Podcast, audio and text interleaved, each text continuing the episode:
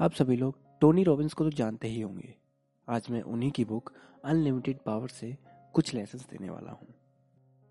पहला लेसन है कि आप जिन लोगों को अपना मॉडल मानते हैं, जो लोग बहुत ही अच्छा परफॉर्म करते हैं रियल वर्ल्ड में, आप उनको कॉपी कीजिए।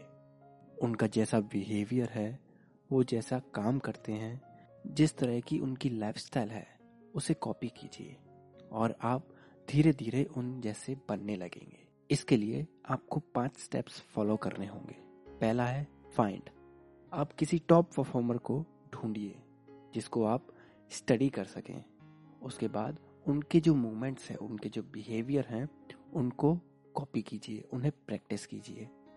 तीसरा, ये विजुअलाइज कीजिए कि टॉप परफॉर्मर अपने फ्लो में बहुत ही ज़्यादा अच्छे से वर्क कर रहे हैं, अपने स्किल्स में बहुत ही ज़्यादा इम्प्रूव कर रहे हैं, और वो वर्क करते जा रहे हैं।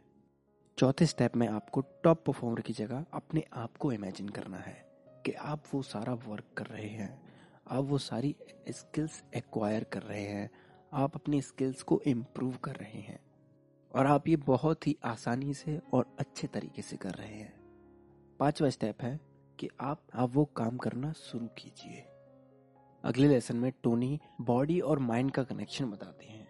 कि आपके माइंड में कैसे छोटे छोटे थॉट्स आपकी बॉडी को कितना ज़्यादा इम्पैक्ट कर सकते हैं।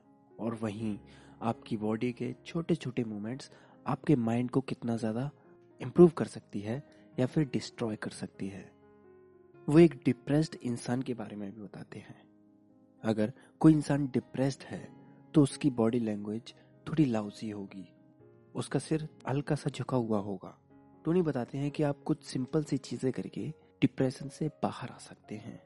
जैसे आप अपनी स्पाइन को सीधा रखिए, फिर आप अपने चेस्ट को थोड़ा बाहर निकालिए। एक गहरी लंबी सांस लीजिए और हल्का सा आसमान की तरफ़ देखिए। ये सब करने से आपके अंदर एक नई एनर्जी, एक नया कॉन्फिडेंस बिल्डअप होगा। अगला लेसन है मेमोरी और क्रिएटिविटी को इम्प्रूव करने का।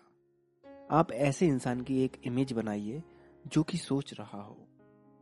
अगर कोई सोच रहा है तो आपकी दिमाग में उसकी इमेज यूजली कुछ ऐसी बनेगी कि उसकी आँखें राइट साइड की तरफ़ या फिर ऊपर की तरफ़ देख रही हैं और उसका सिर हल्का सा राइट साइड की ओर टिल्ट होगा और उसके हाथ उसकी चिन पर होंगे।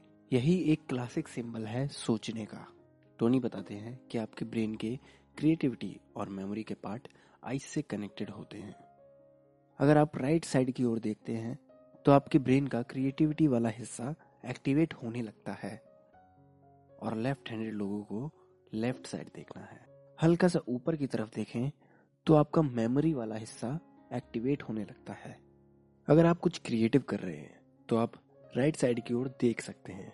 और अगर आप कुछ याद करने की कोशिश कर रहे हैं तो आपको ऊपर की साइड देखना है। आप इसे एक एक्सरसाइज की तरह भी यूज़ कर सकते हैं, जिससे आपकी क्रिएटिविटी और मेमोरी दोनों ही इम्प्रूव होंगी।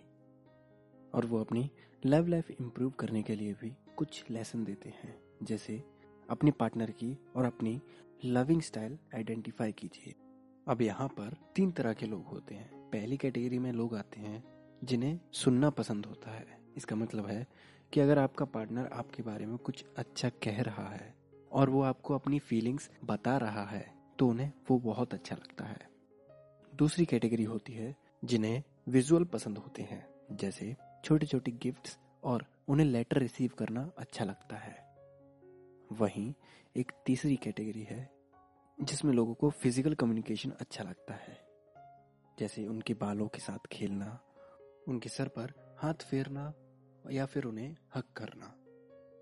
इसी तरह से आप अपने पार्टनर की और अपनी लविंग स्टाइल आइडेंटिफाई करके अपना रिलेशनशिप इम्प्रूव कर सकते हैं।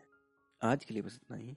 अगर आपको हमारा पॉडकास्ट पसंद आता है तो आप हमें एप्पल पॉडकास्ट या पॉड चीज़ें जैसी वेबसाइट्स पर फाइव स्टार रेटिंग देकर एक थैंक यू बोल सकते हैं। अगले हफ़्ते फिर मिलेंगे, तब तक के लिए अपना ख्याल रखें और सीखते रहें।